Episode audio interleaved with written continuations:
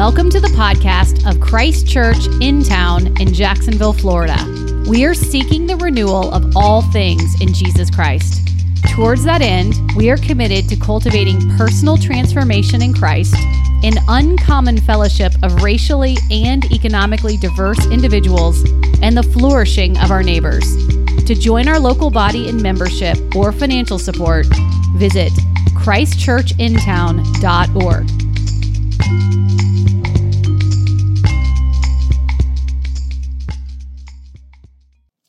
Well, our series in the book of Acts uh, continues this morning in Acts chapter 21, starting in verse 1. And so, if you're willing and able, would you please stand for the reading of God's word?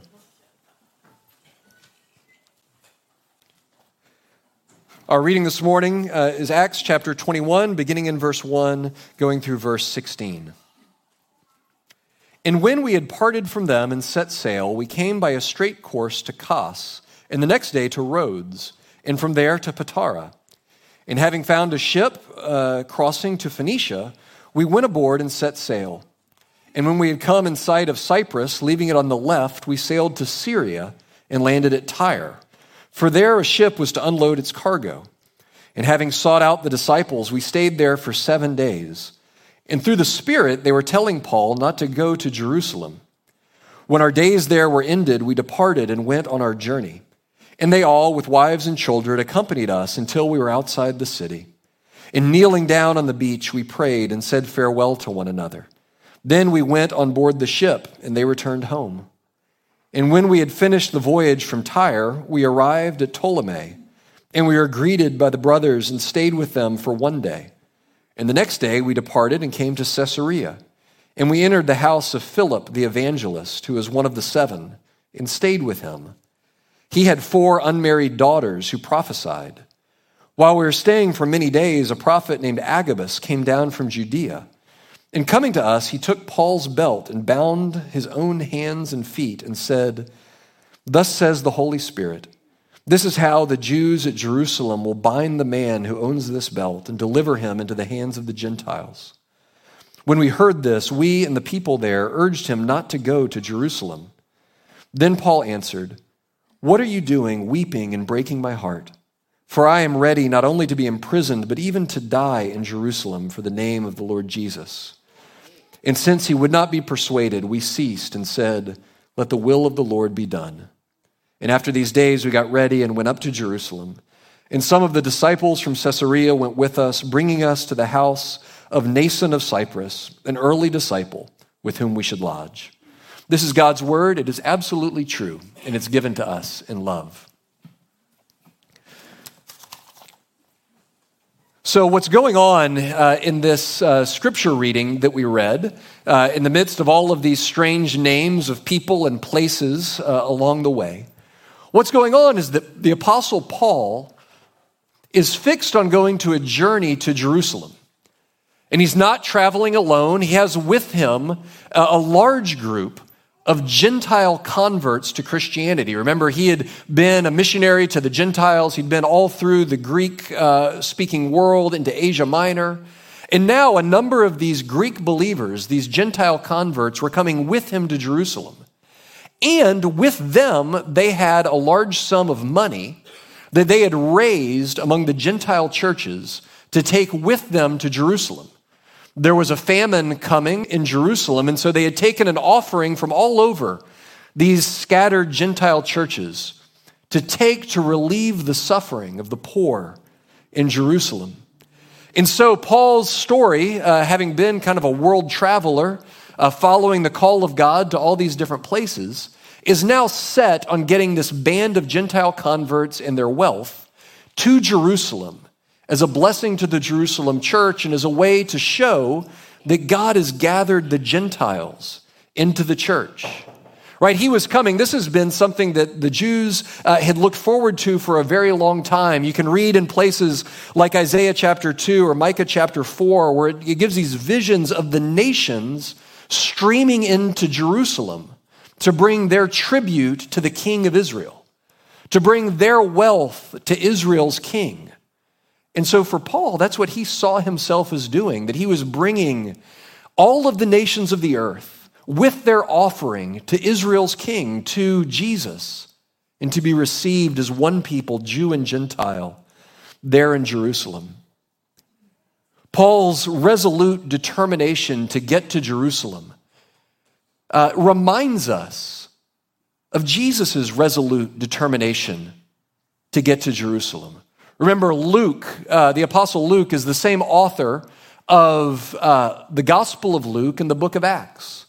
And both stories are framed by their central character's desire to get to Jerusalem. We remember after the transfiguration, Luke tells us that Jesus set his face like flint to go to Jerusalem. He was determined, even though he also knew that when he got there, he was going to be arrested and betrayed, delivered over to the Romans, and killed.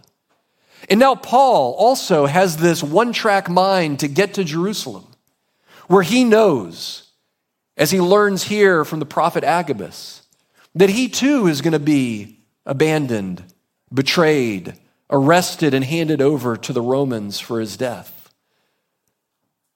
Paul becomes, in the telling of this story, a picture of Christ like sacrificial courage.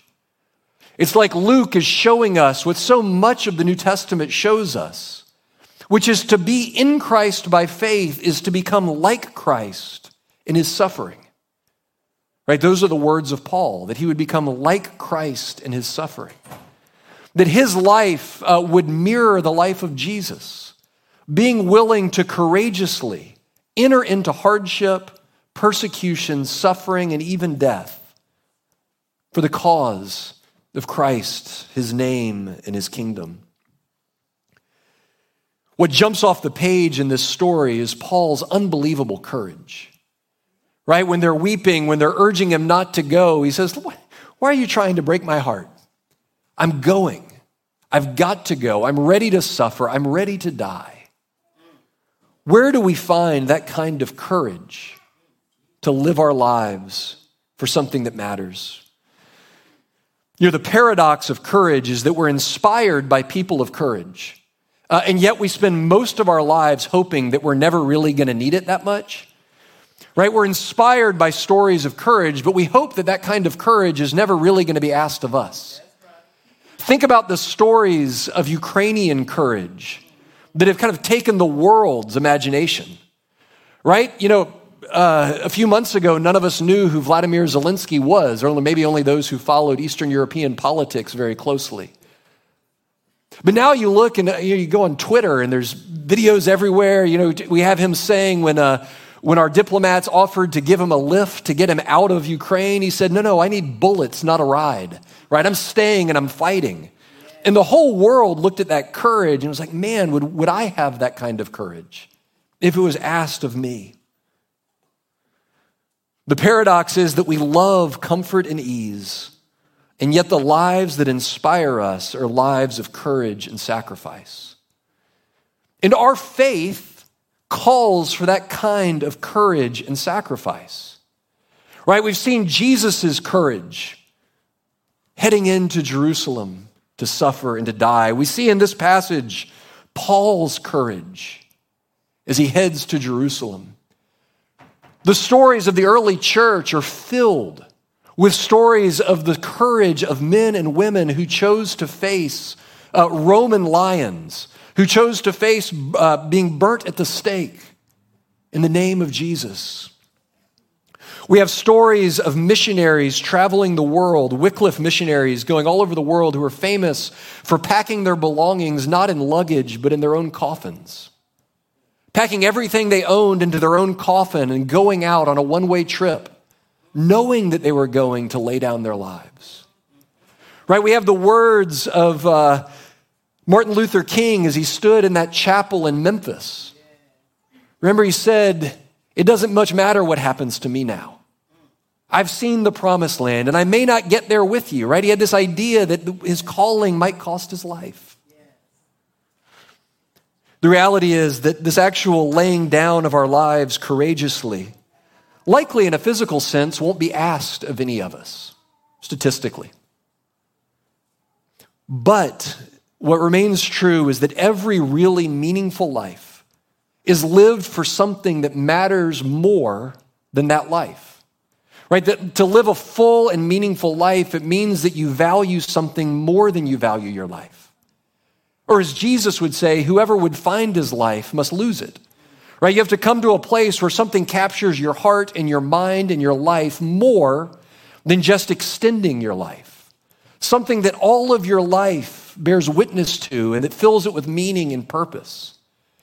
Something that can instill you with the kind of courage that you're willing to treat your own life loosely for the sake of gaining something greater. And so, where do we find this kind of courage? We're going to look at some things from this passage uh, where Paul can point us the way.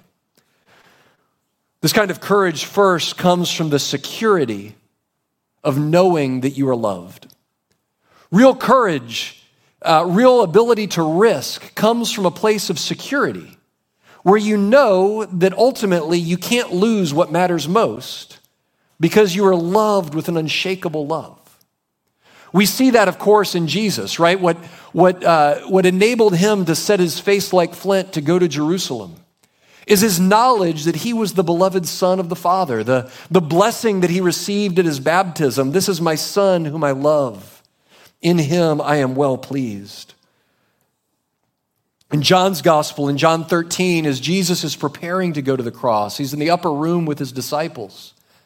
He gives us this description. He says, Jesus, knowing that he had come from the Father and that he was returning to the Father, washed his disciples' feet right? That Jesus was able to enter into suffering, enter into trial, knowing who he was and where he came from.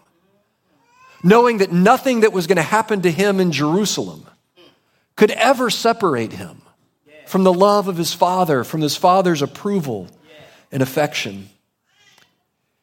And we have good reason to believe that that's what motivated Paul as he headed into suffering. You know, Paul's life was a life of suffering. He, uh, a few times in his epistles, outlines the incredible suffering that he went through. He was shipwrecked, he was arrested, he was beaten, he was stoned. He was a man who knew suffering, who knew what it was to suffer for his calling. And I think he lets us see in Romans chapter 8 how he found the capacity to endure for his calling. And this is what he says Romans chapter 8, verse 35. Who shall separate us from the love of Christ?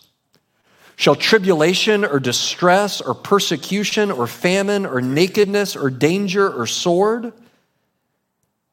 As it is written, for your sake, we are being killed all the day long. We are regarded as sheep to be slaughtered. No, in all these things, we are more than conquerors through him who loved us. For I am sure that neither death, nor life, nor angels, nor rulers, nor things present, nor things to come, nor powers, nor height, nor depth, nor anything else in all creation will be able to separate us from the love of God in Christ Jesus our Lord. Nothing.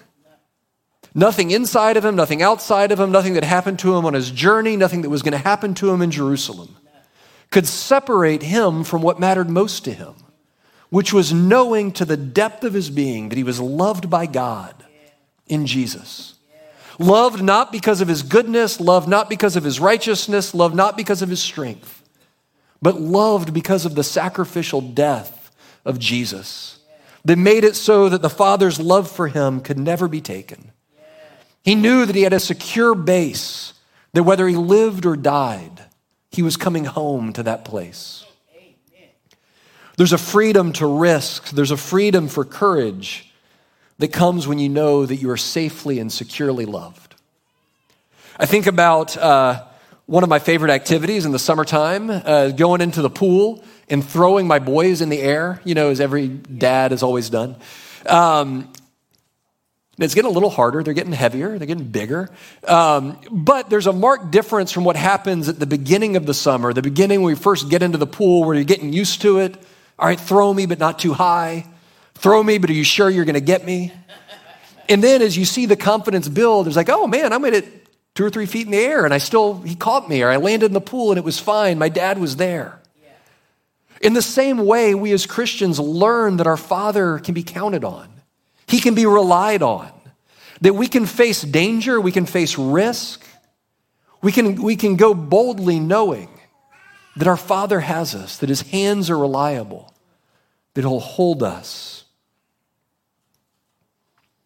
This is a call to courage as we face the mission of God. And I think this is important. You know, so many calls to missional courage, so many calls to boldness, to sacrifice, usually have a little teensy weensy bit of guilt and manipulation to them. You ever heard that? Kind of the, in light of everything Jesus has done for you, can't you go and serve as a missionary? Can't you serve in the nursery? Can't you uh, share your faith at work? And there's always this little bit that, hey, if you do it, God's going to love you more. Right? If you do it, God's going to be just a little more proud of you than he would have if you'd been like those other Christians who don't do it. But the gospel tells us, right? Not that we are bold, that we risk, that we sacrifice and love so that our Father will be proud of us, so that our God will love us. Right? No, it tells us that because our Father is proud of us, because our God loves us, we can go boldly, we can risk, we can love, we can even lay down our lives out of a heart that already knows that it is loved and that it's secure. And so, Paul, rooted in this identity of knowing the security of the Father's love, was able to be bold and courageous. So he knew that. And secondly, he knew that his life had meaning because of his role in a larger story. That his life was given meaning by the fact that he had this role in a larger story in the world. Knowing that our life matters in a story bigger than our lives frees us to have courage to play our role. Of course, Jesus, as he headed into Jerusalem, knew that he had a role to play in the Father's story. Right? Jesus' role in the Father's story was, of course, one that uh, he alone had to be the mediator, to lay down his life, to bring the world to God. His was a role uh, that we do not share, but that we point to. Paul also knew that he had a role to play in the story, that he was the great missionary to the Gentiles, right? That his role in the story was to be a disciple of Jesus and a missionary of Jesus. In a lot of ways, we find the meaning of our life uh, in the same role that Paul had, right? None of us uh, are likely to be Paul, but Paul's, the, the, Paul's role in the story was to be a part of a band of missionary disciples called on a purpose. And you and I find our same meaning in life by being part of a band, a group of missionary disciples called with a purpose. First, let's talk a bit about this missionary disciple piece. This takes a bit of a mindset change uh, for us. We have to recognize that to become a disciple of Jesus means to become a missionary of Jesus. Right? There's two calls that Jesus puts on each and every life. We see them in the Gospels. The first call of Jesus is to come, right? Come to me. Come, follow me. We see him calling his first disciples and them leaving their nets, as fishermen, their tax collector's booth. He invites every single one of us, come and follow me. But then he also says, go, therefore, and make disciples of all nations. Right? He says, as the Father sent me, so I am sending you. And so every one of us at both time, at all times has these two callings on our life. The call to Jesus is the call to come and the call to go. It's the call to come and to rest, and it's the call to be sent as his witnesses, his representatives in the world, to go as missionaries into our world. You live your life here as a missionary. Every bit is certainly as, uh, as Russell and Amanda and their family will live their lives as missionaries in Ireland, you're called to live your life as a missionary disciple right here in Jacksonville. Now, the adjustment here is that you don't remember signing up to be a missionary, do you? Right? Like a lot of us, that wasn't part of what we were sold. that we were going to have to go, that we were going to have to lay down our lives for a cause bigger than our lives. It's one thing to pack all of your possessions in a coffin and board a ship and go. It's another thing to wake up in your own bedroom and find all your stuff packed in a coffin. To recognize uh, that the call to lay down your life has landed here, that it's landed where you live and where you work and where you go to school and where you play and in your marriage and in your friendships and with your roommates and your calling, that your call to be a missionary is right here, that you wake up and recognize that, like Peter tells us in 1 Peter, that you live here as an alien and as an exile on a mission where he's put you. The philosopher Peter Kreeft puts it this way. He says, Many Christians act as if we still lived in a Christian culture, in a Christian civilization, a society that reinforced the gospel. But no, the honeymoon is over but the news has not yet sunk in fully in many quarters. You know, I remember when I went to seminary, there was kind of an unspoken hierarchy of how serious you were about your calling, how serious you were and ready to sacrifice for Jesus. And the, and the hierarchy went something like this if you were a missionary, that was, you know, that was hardcore, that was serious. Um, and then even within the missionaries, there's some you know, well, I'm going to the Middle East. I'm going to, I, I wish I could tell you where I'm going, right? It's, it's secret. So there was even a hierarchy there. Then after that was planting a church. Church planters were kind of the next round of missionaries, next round of sacrificers. And even within that, it was like, oh, you're going to Atlanta? I'm going to Brooklyn. Or you're going to Charlotte? I'm going to San Francisco, right? The, the more secular the city, the harder it was thought to be. You've never, if you want to hear people bragging about something that doesn't matter, listen to a bunch of church planters brag about how secular their city is. I could I can make San Marcos sound like Sudan if it's uh, for a for a fundraiser. You know, let me tell you about how badly lost my part of the city is.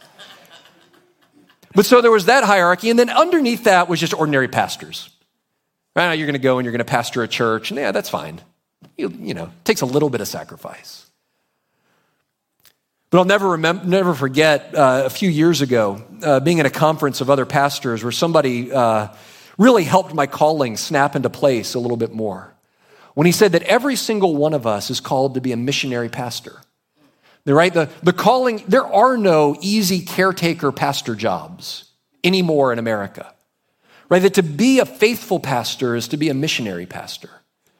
To equip your people means that you're helping to equip them to be missionary people faced with the task of representing and witnessing to the gospel in a post Christian world. And that's not unique to pastors, right? If you're a parent, you're called to be a missionary parent. If you're a banker, you're called to be a missionary banker. If you're a neighbor, you're called to be a missionary banker, a student, a missionary student, a missionary accountant, a missionary musician. We all have a role to play in the story of God's mission. We all have a, a, a sentness to us wherever it is that He scatters us. And the sooner that we come to terms with this, the better. That we've woken up in a new world where our calling is to be a missionary disciple. Have you ever woken up in a hotel room and it takes you a minute to remember where you are? Um, hopefully it's just because it's a strange place and not because of you know the night before but you wake up in a hotel room and you look oh my bed's not quite where it normally is, and that, that's not my alarm clock, that's not my painting. Where, where am I? And then you kind of slowly remind yourself, right? Oh, yeah, okay, I'm here for a conference, I'm out of town, I'm at my in law's house, wherever it is. But sometimes when you wake up in a new setting, you have to remind ourselves, we have to remind ourselves who we are and where we are. And this means that waking up in this new cultural world, we have to remind ourselves, it wouldn't hurt us to remind ourselves every day oh, wait, who am I? Oh, yeah, I'm a missionary disciple. I'm called to follow Jesus, to live my life with Jesus, and I'm called to go and to serve Jesus wherever He's put me. Because waking up in this strange cultural room that we've woken up in, there are other roles and stories that are on offer, right? There's other ways that we're tempted to think about our lives in this new world that we've woken up in. Here are just two of them that I think are particularly on offer and that we struggle to believe. Sometimes we wake up and think, I'm a contestant in a popularity contest. Right? I'm not a missionary disciple, I'm a contestant in a popularity contest. The rest of the world may not believe much of what I believe. My neighbors may disagree, but my, my basic job is to be well liked. My basic job is to be well liked by my neighbors, to minimize the differences between us, to vie for their approval, to vie uh, for their celebration. And so it basically enters into the world and goes, okay, the more people that I can get to like me, the better. And of course, that's an unwinnable game, right? To, to see, to live your life for the approval of others. It leads us to compromise what we believe. It leads us to water down what we believe. It leads us to try to play a role that we think other people want us to play. So, one role is I'm a contestant in a popularity contest. Another role that might tempt us is the role that says I'm a combatant in a culture war. Right? We wake up and we go, no, no, I'm not a, I'm not a missionary disciple. I'm a combatant in a war for our culture. It's about power, it's about getting it or regaining it, and it accompanies always the feeling that we're losing. Right? This feeling that we're, we're, we, we can't ever quite get what we used to have. And so we argue and we demonize those who disagree with us. We start to view our neighbors not as people to be loved, but as enemies to be defeated. And so, in spite of those two things on offer, right, I'm a contestant in a popularity contest, got to be liked by everybody or I'm a combatant in a culture war, I've got to beat everybody, comes the call of Jesus. No, I'm a missionary disciple, sent to follow Jesus in a distinctive way, to model for people what life is meant to be life in God, life under Jesus' reign, and to love my neighbors with a self giving love. And Paul was a part of a band of missionary disciples. I love this. Even is, I mean, Paul is amazing right? Paul is Paul. Paul is the one who wrote uh, more of your New Testament than anybody else. And yet, Paul was not a one man show. He wasn't a hero in the kind of Wild West scenario where he's just the only guy out doing his job. No, he's a part of a team. He's a part of this missionary band. Did you notice how many people in that story that we read are helping Paul along the way? He stopped here and he visited with some people. Then he stopped there and was taken in by some people. Then he stopped over at Philip's house. Philip was one of the seven. That's the deacons that were uh, ordained for that role in Acts chapter 6.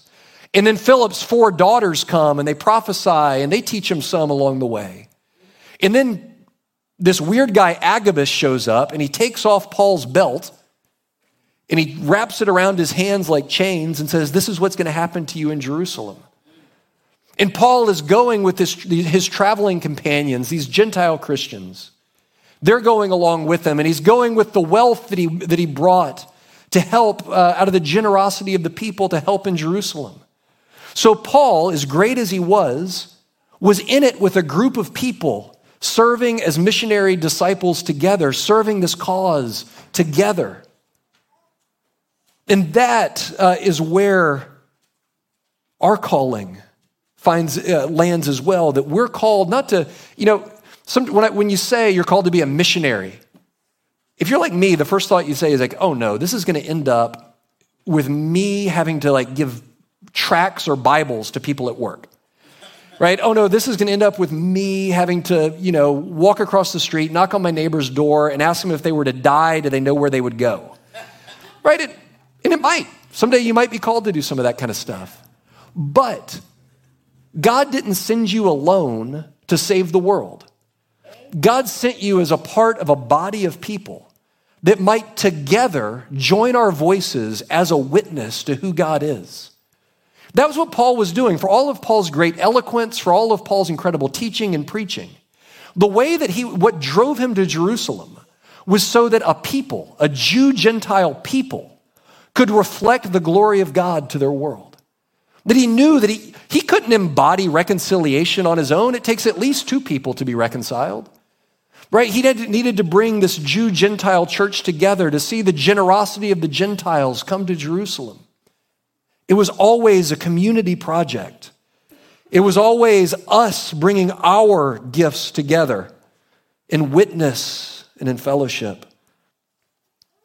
I love this. He says in Romans chapter 12, I appeal to you, therefore, brothers, by the mercy of God, to present your bodies as a living sacrifice, holy and acceptable to God, which is your spiritual worship. Hear what he's saying to that Roman church? He's saying, Y'all take your bodies, plural, and give it to God as a living sacrifice. Right? So it's not that you've got your sacrifice and you've got your sacrifice and you're called to lay down your life and you're called to lay down your life. To put it in Southern, it's all y'all bring your lives together as one thing, as one living sacrifice. So, what we're doing together as a church is lending our gifts to a common project, our voices to a common song, our lives to a common community, so that together we can embody and witness this missionary calling, right? They were, they were not called to be solitary and isolated missionary disciples, but a family, a band of missionary disciples. To that end, I'd like to invite you to join us uh, over uh, starting the Sunday after Easter, we're going to have a class uh, during our School of Discipleship hour. That's uh, nine o'clock. Nine o'clock, right? Yeah, I'm right. Uh, over there, um, we're going to have classes for the kids and one class for all the adults. We're calling the class One Church, One Mission. Because we need to retune our hearts, to recognize together that we are one body one people on one mission, telling one story, seeking one project. Right? So we're going to cover some of the, the basics of who we are and what we do as a church. What is the gospel? What is the church? What is our mission? How do we all find our place to play in that mission? How do we get involved? If you're new with us, uh, this class will serve as your membership class, so you can go through it and you'll be eligible to join the church if you'd like to do that. But we're really encouraging all of our members to prioritize being there for this five week class. One church, one mission. We need this. We're not unique. I mean, uh, nearly every church could use this kind of thing. Um, but the reality is that for the last two years, COVID, for most churches, set it so the only mission of the church was to continue to exist, right? The mission is to keep the lights on. But ultimately, we need something bigger than just to keep going, right? Than just to keep the, the thing alive. We need a mission of what it is that we're in together. What's this project that we're in together? What is the, the message of the gospel and how does it move us forward?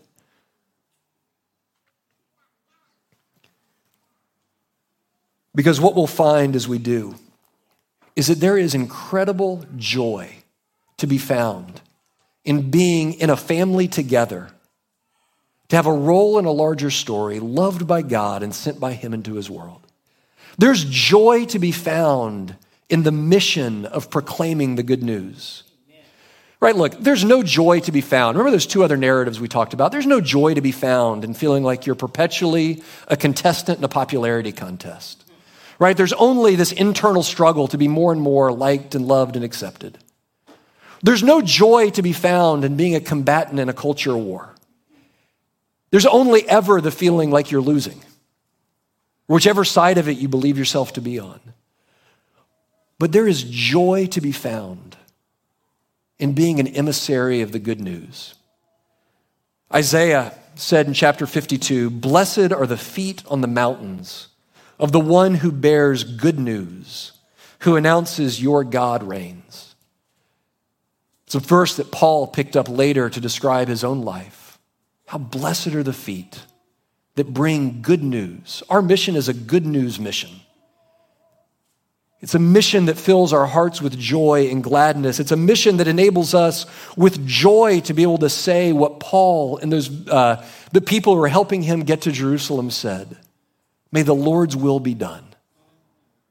May our lives be submitted to his will to accomplish his mission in this world. Let's pray. Lord Jesus, we pray that you would knit us together as your followers, that you would send us out as your representatives, your missionaries to our world.